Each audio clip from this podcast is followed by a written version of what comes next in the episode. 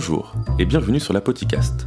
Je m'appelle Bastien Delattre et dans ce podcast, je vous propose de m'accompagner et de partir à l'exploration de l'histoire de la santé et des sciences médicales en allant à la rencontre d'historiens et de professionnels de santé passionnés pour qu'ils partagent avec nous leurs connaissances et le fruit de leurs recherches. Installez-vous confortablement, je vous souhaite une excellente écoute.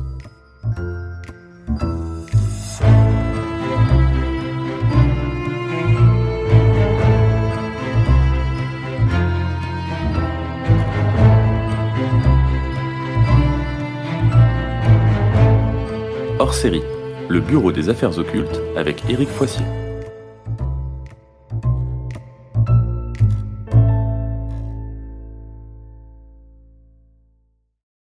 Eh bien bonjour à toutes et à tous et bienvenue dans cet épisode bonus de la Podcast. Et oui, d'habitude on se retrouve le premier mardi du mois pour explorer un sujet autour de l'histoire de la santé avec un historien. Mais aujourd'hui, je voulais vous proposer un format un peu différent, toujours en lien avec l'histoire de la médecine, de la pharmacie, hein, évidemment, mais en s'écartant un petit peu de travaux, disons, académiques. J'avais envie de parfois m'intéresser à un livre, pourquoi pas une bande dessinée ou même un film, en tout cas une œuvre, qui fait la part belle à l'histoire de la santé. C'est donc ce que je vous propose aujourd'hui avec un invité qui m'a fait l'honneur d'accepter mon invitation. J'ai le plaisir d'accueillir Éric Foissier. Bonjour Éric, comment vas-tu? Bonjour Bastien, je vais très bien, merci. Alors Eric, tu as plusieurs casquettes. Tu es professeur à la faculté de pharmacie de l'université Paris-Saclay. Tu es à la fois docteur en pharmacie et docteur en droit.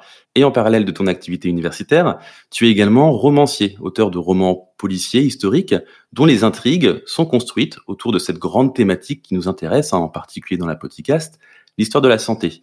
Ta dernière série, Le Bureau des Affaires Occultes, publiée aux éditions Albin Michel, est un réel succès auprès du grand public et les deux premiers tomes déjà parus se hissent dans les classements des meilleures ventes de Polar. Et on te retrouve désormais sur les étals des librairies, aux côtés d'autres noms très connus comme Franck Tillier, Maxime Chatham ou encore Jean-Christophe Granger, pour ne citer que.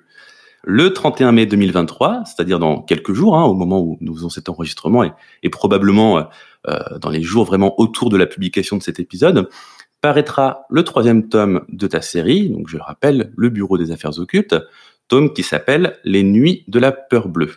On va évidemment revenir sur cette série, sur ce dernier tome un peu plus tard dans l'épisode. Mais avant, est-ce que tu peux un peu nous expliquer comment est venu ton intérêt pour l'écriture, d'une part, et également pour l'histoire de la santé? Comment c'est né chez toi? Alors l'écriture, c'est très ancien parce que euh, euh, j'ai été baigné euh, dans, dans la littérature très jeune. J'ai eu la chance d'avoir des parents qui m'ont fait le plus beau cadeau qu'on puisse faire à, des enfants, je trouve, parce qu'ils nous, ils nous avaient promis à mes frères et à moi de ne jamais nous refuser l'achat d'un livre. Et donc du coup, pour nous, les librairies, c'était des vraies cavernes d'Ali Baba. On était, on était sûr que s'il y avait un livre qui nous plaisait, nos parents nous l'achèteraient. Et du coup, d'ailleurs, sur la fratrie, on est deux écrivains, alors que mon jeune frère écrit lui aussi, alors qu'on n'était pas du tout dans le milieu littéraire. Donc, euh, l'écriture, c'est venu euh, assez tôt. Je me, souviens, j'ai des souvenirs très lointains. Je me souviens même que je devais être à l'école primaire j'écrivais des petits, des petits fascicules que, je dessinais d'histoires de mousquetaires, de cow-boys et d'indiens, hein, que je reliais avec des attaches parisiennes. Je sais pas si ça existe toujours. les attaches parisiennes, on voit plus trop. Et je vendais ça pour, euh, je sais pas, 10 centimes symboliques à ma maman. voilà, ça c'était les tout débuts. Mais après, plus sérieusement, c'est venu en fait à 15 ans. J'ai écrit mon premier manuscrit à 15 ans. J'avais lu un livre qui m'avait euh, vraiment charmé. Euh, vraiment, ça a été un déclic. C'est un, un auteur qu'on lit plus beaucoup maintenant, qui est Henri Bosco j'avais lu un livre de lui qui s'appelle L'âne culotte. Et j'avais été fasciné parce que dans ce livre, euh, finalement, le fond rejoignait la forme parce que c'était l'histoire, en fait, d'un, d'un vieux bonhomme qui avait euh, euh, la possibilité d'apprivoiser les animaux et, et de charmer euh, les bêtes, aussi bien les bêtes domestiques que les bêtes sauvages, le serpent, le loup, etc. Et qui décidait de reconstruire comme ça un paradis sur Terre en attirant les bêtes à lui. Et puis à la fin, il lui manquait un, un couple d'êtres humains dans ce paradis, et donc il attire un, un, petit garçon et une petite fille en les charmant. Et du coup, bah moi, je suis tombé sous le charme de cette écriture. Et quand j'ai refermé le livre, je me suis dit, mais c'est formidable de d'entraîner comme ça un lecteur avec soi. Et je me suis dit, bon, j'ai envie de faire ça. Alors bon, à 15 ans, j'avais écrit un premier, un premier manuscrit qui valait pas grand-chose. C'était, c'était une pâle imitation d'Agatha Christie. Mais après, je n'ai plus jamais cessé d'écrire. Et finalement, le, la pharmacie et le droit, c'est un peu venu comme des parenthèses avant de retrouver l'écriture de façon plus professionnelle un peu euh, sur le tard de ma carrière universitaire. Voilà, donc voilà pour, pour le goût de l'écriture. Vraiment, c'est quelque chose que m'ont transmis en fait mes parents. Ensuite, l'histoire de la santé, c'est venu plus généralement d'abord à travers un goût pour l'histoire. J'ai eu la chance d'avoir des enseignants à l'école primaire qui m'ont fait aimer l'histoire. Donc j'ai gardé d'ailleurs tous mes manuels d'école primaire je lisais ça en fait comme des romans. Hein, le, vraiment à l'école primaire, les manuels d'histoire, je lisais ça comme des romans. Et ensuite, euh, au collège, puis au lycée, là encore, j'ai eu la chance de tomber sur deux ou trois professeurs qui étaient vraiment d'histoire, donc qui étaient vraiment euh, passionnants à écouter. Et, et du coup, bah, quand j'ai entamé des études de pharmacie, euh, bah, j'ai eu envie d'allier très vite le goût de la littérature et le goût de l'histoire, et je me suis intéressé effectivement aux pharmaciens dans la littérature, aux pharmaciens dans l'histoire. J'ai adhéré à la Société d'histoire de la pharmacie alors que j'avais pas encore terminé mes études de, pharmacie. Je crois que j'étais en cinquième année quand j'ai adhéré. Et, ça m'a, euh, oui, oui, toujours passionné. Euh, d'autant plus que l'histoire de la pharmacie, ce qui est intéressant, c'est que, en fait, c'est très large. Du coup, ça, ça recoupe aussi bien euh, l'histoire de la chimie que l'histoire de la santé publique, que l'histoire de la médecine. Donc, oui, oui, je trouve ça, j'ai toujours trouvé ça fascinant et, aujourd'hui, d'ailleurs, plus de la moitié de mes enseignements, ce sont plus aujourd'hui des enseignements d'histoire de la pharmacie que des enseignements de droit pharmaceutique. J'enseigne de moins en moins le droit pharmaceutique et de plus en plus l'histoire de la pharmacie. Et, puis on y reviendra peut-être, mais du coup, euh, je viens de, finaliser un musée d'histoire de la pharmacie dans la nouvelle faculté, puisque on a quitté Châtenay-Malabry euh, l'été dernier et on est maintenant sur le plateau de Saclay, euh, dans des bâtiments tout neufs, dans lequel il y a un musée d'histoire de la pharmacie dont je m'occupe. Euh, tu as évoqué la Société d'histoire de la pharmacie et pour l'anecdote, et ça c'est une information qu'on ne trouve pas sur ta page Wikipédia, euh, pour l'anecdote, il se trouve qu'il y a quelques mois, j'ai effectué un recensement des lauréats du prix d'histoire de la pharmacie, décerné par l'Académie nationale de pharmacie, et c'est un prix qui est doté par cette Société d'histoire de la pharmacie. Ce prix va fêter son cinquantenaire l'année prochaine, c'est pour ça hein, que j'ai fait cet exercice de recensement. Mm-hmm. Et en 1993, j'ai repéré une thèse de pharmacie qui a été primée et qui s'intitule L'image et le rôle du pharmacien d'officine, de point, une réflexion illustrée par la littérature. Et cette thèse, elle est écrite par un certain Éric Foissier. Eh oui, oui, oui. En fait, ça a été même mon premier livre publié, puisque après cette thèse, après avoir obtenu le prix euh, de l'Académie, cette thèse a été publiée par Interfimo, sous l'égide du Conseil euh, central de la section A de, l'Ordre des pharmaciens, et c'est devenu un livre sous le nom du pharmacien emplumé. Euh, qui est du coup très recherché par mes lecteurs d'aujourd'hui. Quand ils découvrent que j'ai écrit ça, ils, euh, voilà, ils, traquent ça sur euh, Internet pour acheter ça d'occasion. Bah, c'est ce qu'on disait, c'est-à-dire que bah, voilà, quand j'ai attaqué les études de pharmacie, rapidement, j'ai pensé à ma thèse et je crois que dès la deuxième ou troisième année, je m'étais dit bon, j'aimerais bien faire une thèse un peu atypique, pas, pas un truc bibliographique qui me serait un peu imposé par un prof que j'irais voir au hasard. Et je m'étais dit, bah, j'aimerais bien, voilà, allier mon goût de la littérature et de l'histoire avec la thèse. Et du coup, voilà, j'avais eu cette idée de, de consacrer la thèse à l'image qu'avait laissé le pharmacien dans la littérature. Et du coup, j'avais construit ça par thème, parce que du coup, les, les chapitres, c'est le pharmacien et l'argent, le pharmacien notable, le pharmacien homme de science, etc. Et il y avait tout un premier chapitre qui était justement retracer un peu l'histoire de la pharmacie. Et du coup, ça m'a amené, pour faire ces recherches-là, à me rendre euh, aux collections historiques de l'Ordre des pharmaciens, euh, où j'ai rencontré à l'époque Henri Bonnemain, qui était un, un être euh, passionnant, charmant, euh, qui m'avait tout de suite euh, pris pris sous sous son aile, ravi de voir un jeune étudiant se passionner pour l'histoire de la la profession. Puis il y avait aussi euh, avec lui Dominique Cassel qui était la conservatrice des collections. Et tous les deux ont été un peu mes guides euh, dans mes premiers pas dans l'histoire de la pharmacie et, et m'ont guidé à travers les collections de l'ordre. Et je trouvais ça passionnant. Moi, j'arrivais dans, dans c'était très à l'époque c'était très désuet. Hein. C'était au fond d'une cour euh, dans un local un peu vieillot qui sentait encore un peu la poussière et tout.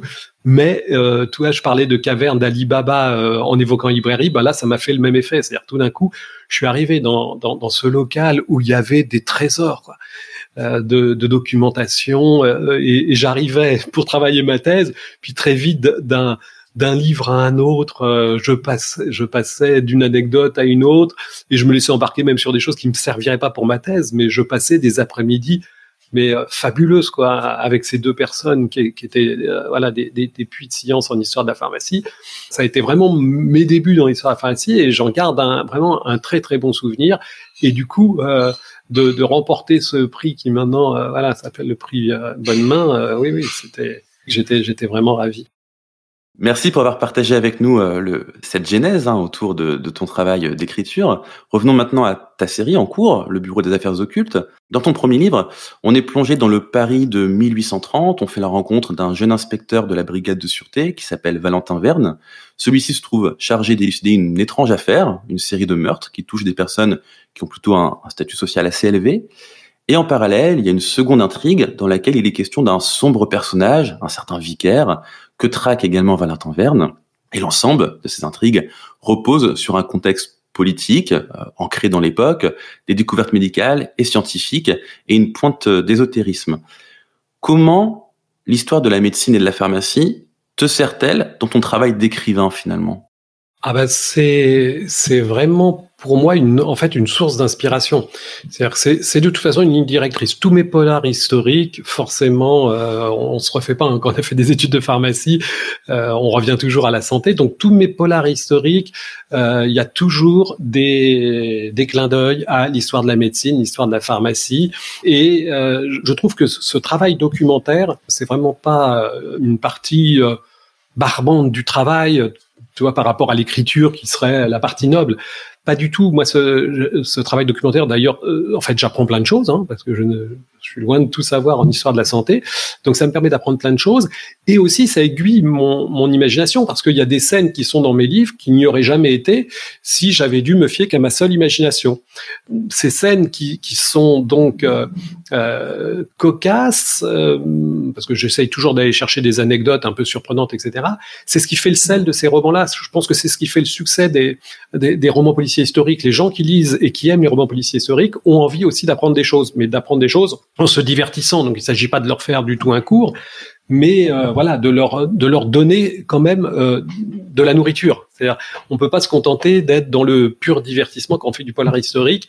Euh, on est face à des gens qui, des lecteurs, qui ont envie d'apprendre. Avant de commencer tous mes livres, je fais une recherche historique, je recherche des, des, voilà, des anecdotes qui vont être intéressantes. À titre d'exemple, dans une précédente trilogie qui, qui se passait à la Renaissance, j'avais trouvé dans les archives des colloques Ambroise Paré, euh, qui sont un colloque qui a lieu tous les ans sur la chirurgie, hein, j'avais trouvé la description de la façon dont, à la Renaissance, les médecins euh, ont euh, trouvé le moyen de soigner les blessures par arbalète, parce que à l'époque, les arbalètes étaient de plus en plus euh, perfectionnées, donc la, la, vitesse de pénétration était très importante du, du carreau, et donc le, le, carreau pénétrait très profondément. Et donc même si la personne ne mourait pas sur le coup, en fait, euh, elle mourait au moment où on voulait retirer le carreau, parce que même quand on mettait des écarteurs pour essayer d'éviter de tout arracher, en plus, ils perfectionnaient les choses parce que la pointe des carreaux était barbelée de façon à bien arracher le maximum de choses quand on tirait sur le carreau.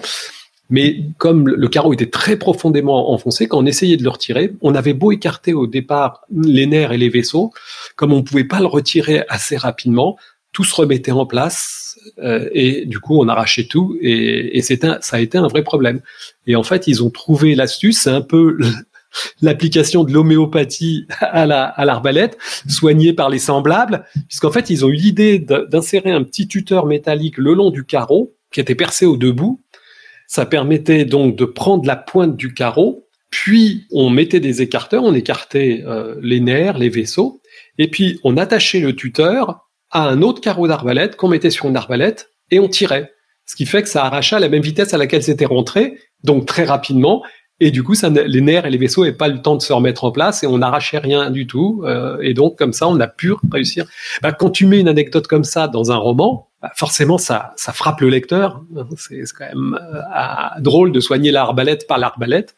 Et, et voilà, c'est ce que j'essaye de faire. Et là, du coup, dans la nouvelle série, Le Bureau des Affaires Occultes, il y a en fait trois choses qui m'ont attiré pour traiter de cette période, puisque ça se passe en fait au début de la monarchie de Juillet, donc le, règne de Louis-Philippe, donc on est en 1830 dans le premier tome. Et alors une première chose qui m'avait attiré pour écrire des romans policiers à cette période-là, c'est que c'est un moment de basculement de la police puisque la police d'avant, c'était la police du fameux Vidocq, qui est d'ailleurs un des personnages des romans. Hein. Vidocq, c'était euh, un ancien bagnard, donc on l'avait mis à la tête de la sûreté parce qu'il connaissait le milieu, il pouvait l'infiltrer et donc prendre les gens en flagrant délit. Donc la police de Vidocq, c'est la police d'avant, c'est la police du flagrant délit, la police de l'aveu, la police des mouchards. Et justement, sous le règne de Louis-Philippe, on va basculer dans la police de la preuve. On va commencer à mener les enquêtes de façon plus rationnelle parce que les progrès de la science à ce moment-là vont permettre cela. C'est notamment en 1830 que va paraître le premier grand traité de, la, de médecine légale, qui est le traité euh, du docteur Orfila, qui va faire autorité en France, à partir duquel on va pouvoir vraiment faire des autopsies au sens moderne du terme. Donc ça, c'est la première chose qui m'a attiré, ce, ce, basculement de la police, et je voulais du coup que mon héros soit un policier qui incarne un peu ce changement-là, qui soit donc un policier avec une formation de scientifique. Du coup, tant qu'à faire, une formation de pharmacien, puisque le pharmacien est le polytechnicien des scientifiques. C'est pas un, un, savant omniscient, mais par contre, quand on est pharmacien, on peut parler avec un astronome, on peut parler avec un physicien, on peut parler avec un chimiste, on peut parler avec un biologiste, on se comprend. Voilà. Donc, mon héros, Valentin Verne, il a été initié à la pharmacie. On y reviendra peut-être parce qu'il a été initié par un grand pharmacien célèbre qui a réellement existé. Et puis après, ce qui m'a attiré, c'est le contraste à cette période-là entre les progrès scientifiques qui sont extraordinaires, c'est-à-dire qu'on a des découvertes scientifiques et des innovations technologiques dans tous les domaines en quelques décennies, hein, en l'espace d'une trentaine d'années, euh, en chimie, en physique, en médecine, en mathématiques. C'est assez impressionnant hein, quand on pense que sur l'espace de 30 ans, on va inventer l'hélice, perfectionner le moteur à vapeur, découvrir la photographie, inventer le chemin de fer. Enfin, la vie des gens a complètement changé en, en, en 30 ans. Et donc ça, c'était évidemment intéressant pour euh, rendre compte des de l'évolution des sciences. Et en même temps, assez paradoxalement, mais finalement, la crise du Covid nous a montré que c'est pas si paradoxal et que ça se répète. C'est toujours, on retrouve toujours ça. C'est-à-dire à un moment où la science occupe le devant de la scène, où le discours scientifique occupe le devant de la scène, très souvent, et ça s'est passé pour la Covid et ça se passait en 1830 aussi, très souvent, on a aussi une résurgence de l'occulte, de l'irrationnel, euh, comme si, euh, voilà, nous ne sommes pas que des cerveaux, et que donc nous avons besoin de marcher sur nos deux jambes, que l'humanité a besoin de marcher sur ses deux jambes, et quand elle entend un peu trop parler de science, ben elle a besoin d'aller vers de l'irrationnel. On a très bien vu ça avec la, la Covid, c'est pas la peine de revenir là-dessus. Tout le monde a des exemples euh, en tête. Et donc du coup, c'est vrai qu'en 1830, c'est aussi le moment où euh, on va, va se développer le spiritisme, où euh, se développe l'hypnose comme pratique médicale, où on va se tourner vers les paradis artificiels avec le club des Achichines hein, qui consommait de de la confiture d'opium. Euh, ça sera le cas de, de Baudelaire euh, et de plein d'autres artistes, de Géricault, peintre, etc., de Théophile Gautier. Et puis, c'est le début de la conquête d'Algérie, donc on se tourne aussi vers l'orientalisme, donc vers euh, les mystères euh, voilà de l'Orient, du Moyen-Orient, etc.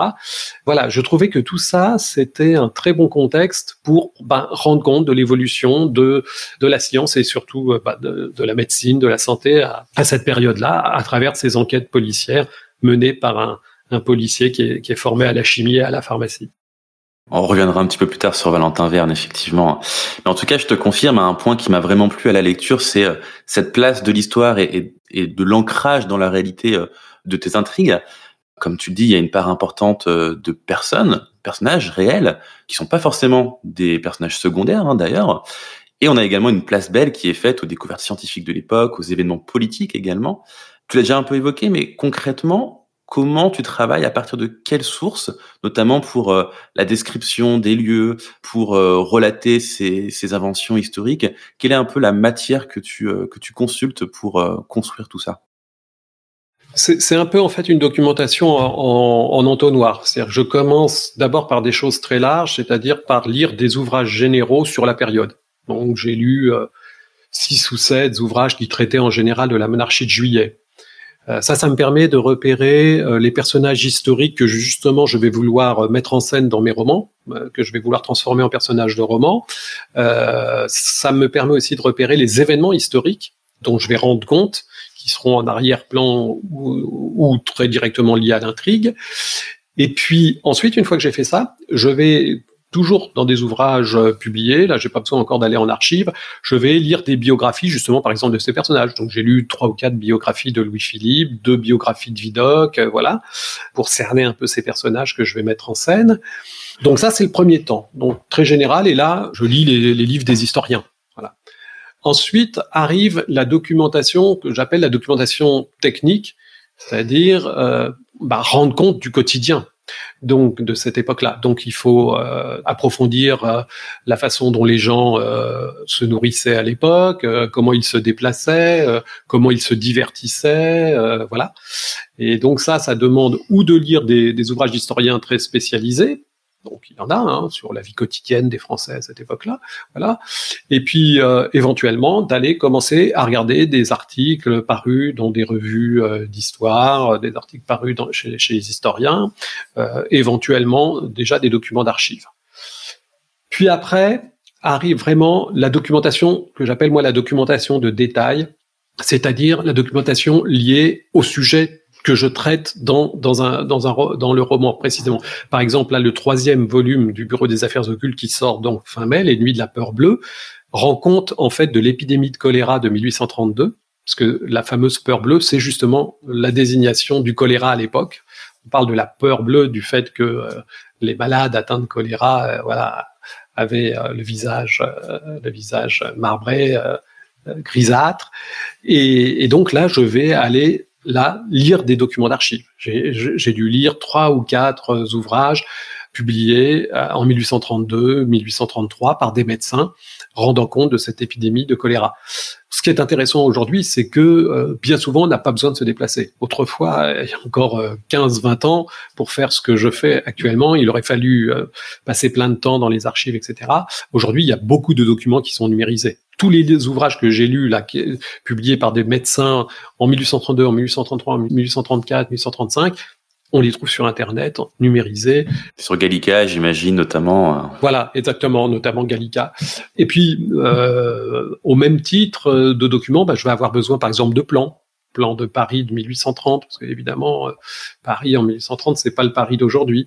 Euh, à ce sujet-là, d'ailleurs, une anecdote qui m'amuse toujours, c'est un jour, je vois sur euh, les réseaux sociaux, je sais plus lequel, c'était Facebook ou Instagram, un, lecteur qui, qui, faisait une critique très louangeuse du premier tome qu'il avait beaucoup aimé, mais que par contre, franchement, je devais pas être parisien parce que euh, ce que je racontais sur euh, le trajet de Valentin dans Paris, franchement, ça collait pas. ah oui, ça collait pas parce qu'en fait, probablement, il, il, avait suivi le trajet de Valentin sur un plan de, de 2023 de Paris, ce qui n'est pas du tout la même chose parce que il y a eu quelques modifications. Hein. bah oui, les, les numéros d'arrondissement n'étaient pas les mêmes. Il y avait des noms de rues qui étaient identiques, mais la rue n'était pas située au même endroit, etc.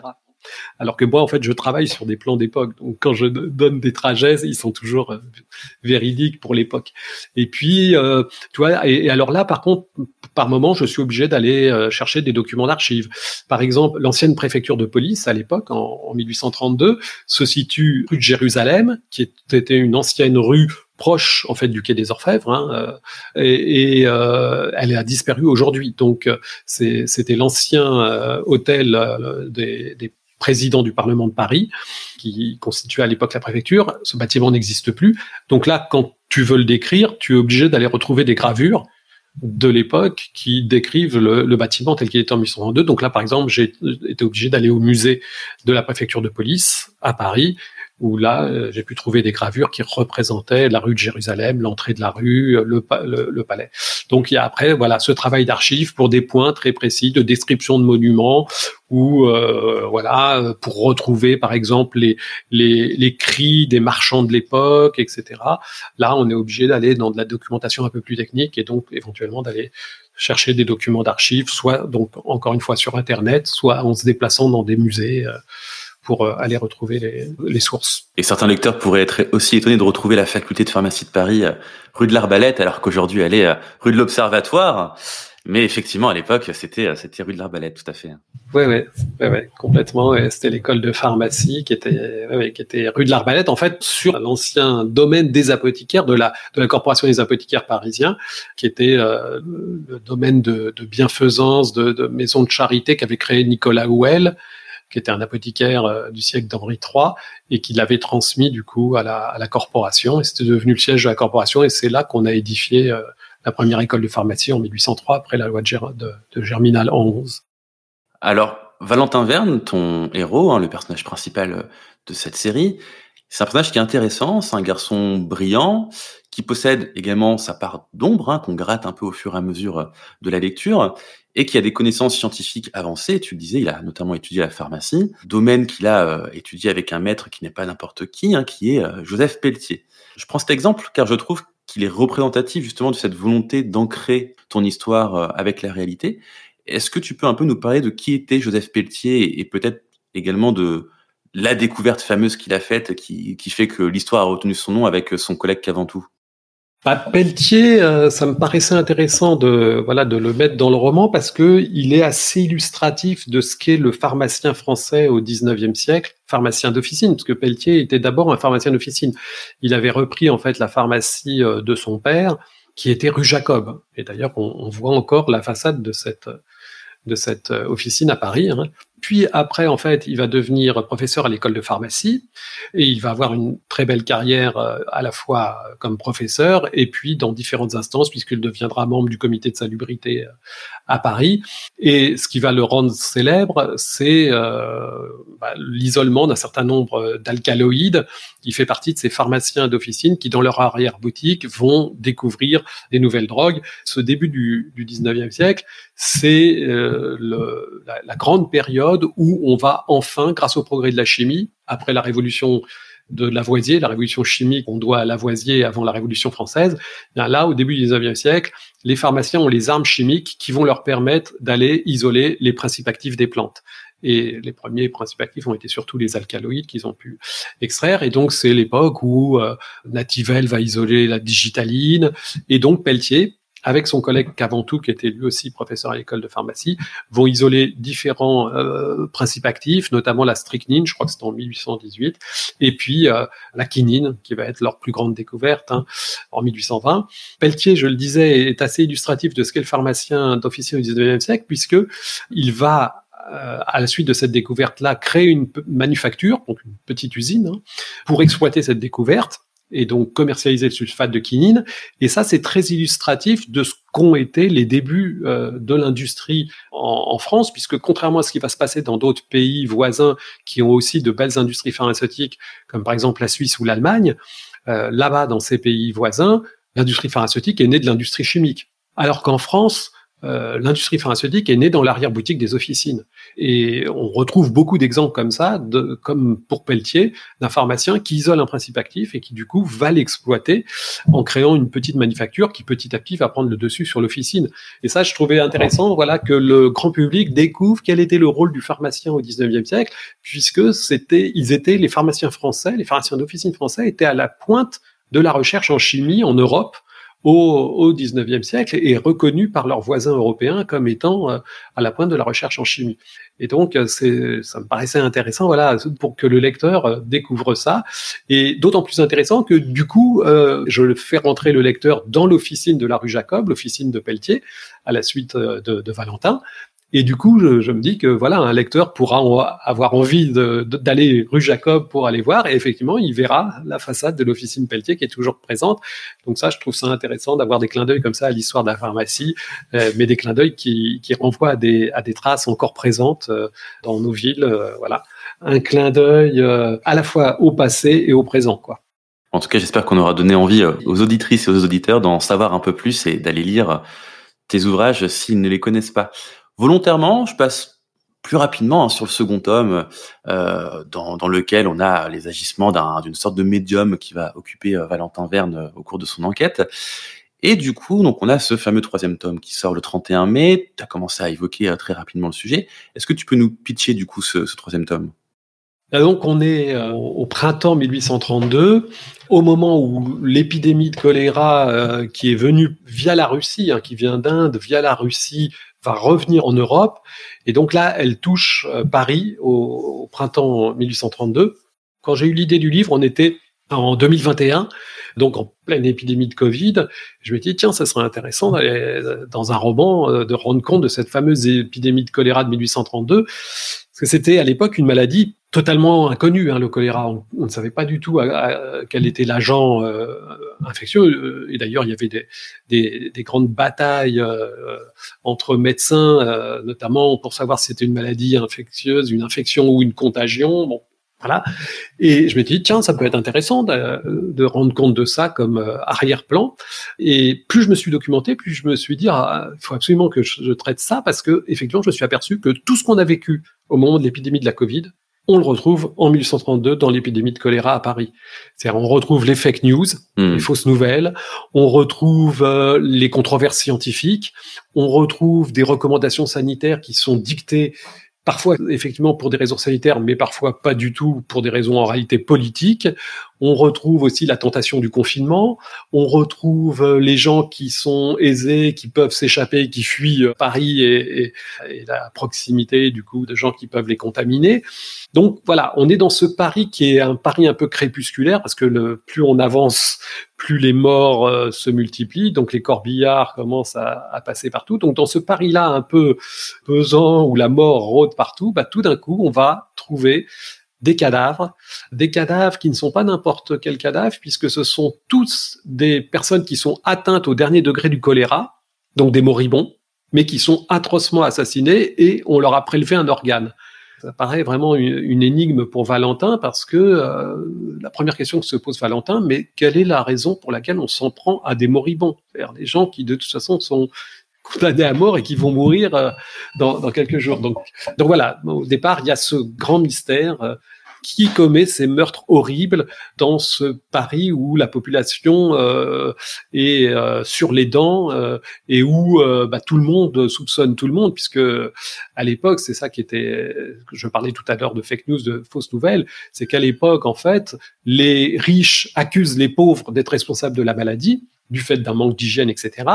Et à l'inverse, les pauvres étaient persuadés que c'était le pouvoir en place qui empoisonnait les puits à Paris pour se débarrasser de euh, la population euh, populaire des, des, quartiers les plus pauvres de Paris. Il faut se rappeler quand même que les débuts du règne de Louis-Philippe, c'est des débuts très tumultueux. On a des émeutes très régulièrement parce que l'avènement euh, de Louis-Philippe n'a fait que des mécontents finalement. Donc il y a une opposition qui est très virulente. Euh, le peuple, euh, les républicains sont désolés que la révolution de juillet, les Trois Glorieuses, n'ait pas abouti à l'instauration de la République. Les royalistes sont divisés du coup en deux camps, hein. les légitimistes qui sont partisans du roi déchu Charles X et puis les orléanistes qui sont partisans de Louis-Philippe, on a les bonapartistes qui sont nostalgiques de l'Empire. Bref, c'est un baril de poudre, et donc il y a énormément d'émeutes, et donc bah, le peuple se disait que bah, cette maladie mystérieuse dont on connaissait rien, bah, en réalité c'était en fait un empoisonnement collectif, et c'était le pouvoir qui essayait de se débarrasser d'eux. Donc euh, voilà, on a cette ambiance un peu un peu lourde, mystérieuse de suspicion qui, qui rôde bah, à travers tout le roman. Euh, donc c'est cette fameuse peur bleue, ces fameuses nuits de la peur bleue où, où tout est possible. Et propice à une intrigue du coup. Voilà, voilà. Quels sont un peu tes, tes, projets là pour la suite? Bien sûr, il y a la sortie de, de ce livre. Hein, c'est euh, au moment où, on enregistre, c'est encore dans quelques jours, dans quelques semaines même. Euh, d'autres projets littéraires ou d'autres projets autour des, des, du bureau des affaires occultes? Oui, il y, a beaucoup de projets. Euh, alors, il y en a qui sont à long terme parce que les choses sont très lentes à se faire. C'est par exemple un projet d'adaptation en série télé. Ah oui. Euh, il y a une maison de production qui a acheté les droits du premier euh, tome du, du Bureau des Affaires occultes et ils veulent faire une, une, première saison à partir de ce premier tome. Donc ça, c'est en train de se faire. on est à la recherche maintenant d'un distributeur soit une chaîne, soit une plateforme. Bon, ça c'est, mais c'est ça c'est toujours très très long. Hein. Ça fait déjà un an et demi que, que, les droits ont été achetés. Là, ils viennent de faire la bible du feuilleton, euh, bon, de la série. Bon, tout ça prend beaucoup de temps. Il y a aussi une adaptation en, en cours en bande dessinée. D'accord. Où là, en fait, ça sera un spin-off L'auteur va reprendre tout mon univers, mais ce sera une enquête inédite et ça sera centré sur le personnage d'Aglaé. On n'en a pas encore parlé, mais Valentin, mon inspecteur, est, est accompagné d'une d'une jeune femme qui s'appelle Aglaé Marceau, qui est une actrice du théâtre de boulevard, euh, sur le boulevard du crime à l'époque. Et c'est important parce que pour moi, Aglaé est le moyen d'évoquer les débuts du féminisme en France, puisque ça c'est aussi une des particularités du début du règne de Louis-Philippe, c'est le moment où le mouvement féministe va se structurer pour la première fois en France, où on aura d'ailleurs le premier journal entièrement écrit par des femmes. Donc là, adaptation en BD autour du personnage Aglaé. Et puis, euh, en fait, quand le livre là est en train de sortir, moi en réalité, je suis déjà en train d'écrire les suivants. Donc là, je, suis en train de jeter les bases du prochain. Je suis en train de faire le chapitrage du prochain, qui sera donc le quatrième tome du Bureau des Affaires occultes. Et euh, ensuite, après ce quatrième tome, je passerai sur un rythme de tous les deux ans sur le Bureau des Affaires occultes parce que j'ai envie d'intercaler des romans qui seront cette fois des one-shots, des romans policiers historiques, mais euh, en un seul volume et sur des périodes différentes, parce que voilà, j'ai envie aussi que d'entretenir le désir autour de Valentin, de pas me lasser, de ne pas lasser le lecteur, et donc on, on partira. Les quatre premiers, je les ai faits en quatre ans, et, et par contre après on partira sur un rythme tous les deux ans. Donc euh, oui, des projets j'en ai plein parce que j'ai déjà en tête évidemment le quatrième tome que je vais me mettre à écrire là dès la, fin du mois. Et puis, j'ai déjà en tête le roman suivant que je vais intercaler entre deux tomes du Bureau des Affaires occultes. Donc, euh, je déborde de projets. Puis, il y a aussi plein de projets à la faculté, avec euh, notamment le fameux musée que je suis en train d'achever de mettre en place euh, à la faculté. Tu m'offres une, une, transition parfaite, hein, c'était la, question suivante que j'avais. C'était fait exprès, Qu'est-ce qu'on est professionnel? Donc effectivement, hein, euh, pour quitter un petit peu le bureau des affaires occultes, hein, tu fais partie d'une association qui s'appelle Albarel, une association autour de l'histoire de la pharmacie à l'université Paris-Saclay et qui dispose d'un musée, comme tu l'évoquais. Oui, bah c'est une association. Moi, je suis devenu président de cette association, je crois, en 2018, 2017 ou 2018. C'est une association qui avait été créée euh, à la suite des 20 ans de la faculté de Châtenay-Malabry par des enseignants de la, de fac et qui était née de l'idée que bah, cette fac de, Châtenay, c'était un peu par rapport à, à la faculté de l'Observatoire, c'était un peu la fac euh, jeune, toute nouvelle, etc. Donc, n'y avait pas trop d'ancienneté, d'histoire et, pas un patrimoine comme peut l'avoir euh, la, fac de Paris euh, à travers euh, toutes les statues, les vitraux, les peintures qui ornent ses murs. Et donc ces, ces enseignants s'étaient dit, bah, à Châtenay aussi, il faut qu'on conserve le patrimoine pharmaceutique. Et donc petit à petit, s'était mis à récolter des objets liés à l'histoire de la pharmacie à travers des dons ou des achats en salle des ventes.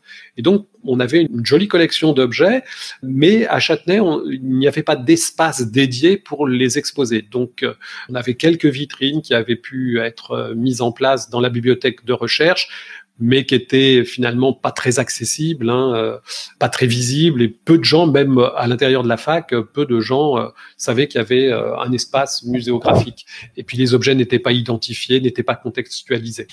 Et là, euh, à l'occasion donc du transfert dans les locaux, les nouveaux locaux du plateau de Saclay, le doyen Marc Palardi a souhaité qu'il y ait un vrai espace entièrement dédié au musée, qui se trouve d'ailleurs très bien situé euh, juste dans le hall central, avec l'idée en plus que ça ancrait le nouveau bâtiment vraiment euh, dans le domaine pharmaceutique. Et donc, on a là, cette fois, un vrai musée. Donc, moi, la tâche qui m'a été donnée, ça a été d'inventorier toutes les collections, parce que toutes les collections n'étaient pas encore inventoriées, et de concevoir un parcours muséographique, puisque l'idée, c'est que tous les objets sont présentés dans leur contexte, et quelqu'un peut faire, en fait, peut visiter ce musée euh, tout seul, il y a un parcours muséographique et des, et des, informations à différents niveaux qui vont lui permettre de découvrir toute l'histoire de la pharmacie à travers ce parcours. Le musée est divisé en cinq parties qui correspondent à cinq grandes périodes de l'histoire de la pharmacie. Il y a des panneaux kakemono, des fiches focus, euh, euh, évidemment les cartels qui identifient les, les, objets, qui permettent à un néophyte qui ne connaît pas la pharmacie, l'histoire de la pharmacie, en faisant euh, une visite complète et en lisant l'ensemble de la documentation qui lui est offerte, quelqu'un ressort du musée en ayant une connaissance euh, déjà assez bonne de toute l'histoire de la pharmacie. Le musée est quasiment fini, là, quasiment mis en place. Ça, nous a pris beaucoup de temps depuis. On travaille dessus depuis septembre, mais on n'est que trois à, travailler de, dessus. Moi, j'ai toute mon activité universitaire à côté, donc heureusement, j'ai fait appel à deux jeunes retraités de la fac, l'ancien doyen Dominique Porquet et puis euh, Patricia Buffa, qui est qui était la, la, responsable de la scolarité à Châtenay. Tous les deux sont venus me donner un coup de main et heureusement, sinon je m'en serais jamais sorti. Et là, on prévoit de faire l'inauguration du musée soit au mois de juin, soit euh, en, en, septembre, pour qu'il puisse être euh, accessible. Alors, au départ, comme certains objets sont pas encore protégés, il faut qu'on puisse mettre des vitrines sur des boiseries, puisqu'on a récupéré des boiseries d'une pharmacie du 19e siècle, qui sont les boiseries qui nous ont été cédé par le professeur Fournier puisque ça vient de l'officine qui était qui appartenait à sa maman. Du coup, une fois qu'on aura pu fermer ces boiseries, là le musée pourrait être en libre accès, mais à l'heure actuelle ça n'est pas possible. Et donc du coup, il sera en libre accès qu'une demi-journée par semaine, et sinon ce sera des visites sur rendez-vous. Donc c'est un, beau projet euh, et j'espère surtout que ça va attirer les étudiants aussi, euh, puis le grand public à l'occasion des fêtes de la science ou des journées du patrimoine pour qu'ils découvrent un peu euh, l'histoire de notre belle profession, voilà, et qui voit la pharmacie un peu euh, autrement. En tout cas, moi, je me note l'information et je guetterai euh, l'inauguration, pouvoir passer une tête éventuellement si je suis disponible. Bah, ça sera avec grand plaisir. Eh bien, encore merci Eric pour ta participation. C'était vraiment un plaisir de t'accueillir sur la podcast. Chères auditrices, chers auditeurs, si cet échange avec Eric Foissier vous a intéressé et que vous découvrez la podcast, je vous suggère deux épisodes que l'on peut relier avec ce hors-série. On vient d'évoquer l'isolement des alcaloïdes au cours du 19e siècle, qui sont des substances actives d'origine naturelle. Ici, il était question de la quinine, extraite par Pelletier et Caventou, mais dans le premier épisode de la podcast, nous avons longuement évoqué la cocaïne avec Zoé Dubus, un autre alcaloïde, et l'histoire de son utilisation en médecine. Également, dans le second épisode du podcast, Thierry Lefebvre a présenté une histoire de la morphine, qui, encore une fois, est un autre célèbre alcaloïde. De plus, Thierry Lefebvre nous a particulièrement parlé du laudanum, un vin d'opium, préparation pharmaceutique qu'il n'est pas impossible de retrouver au cours d'une des aventures de Valentin Verne dans le bureau des affaires occultes.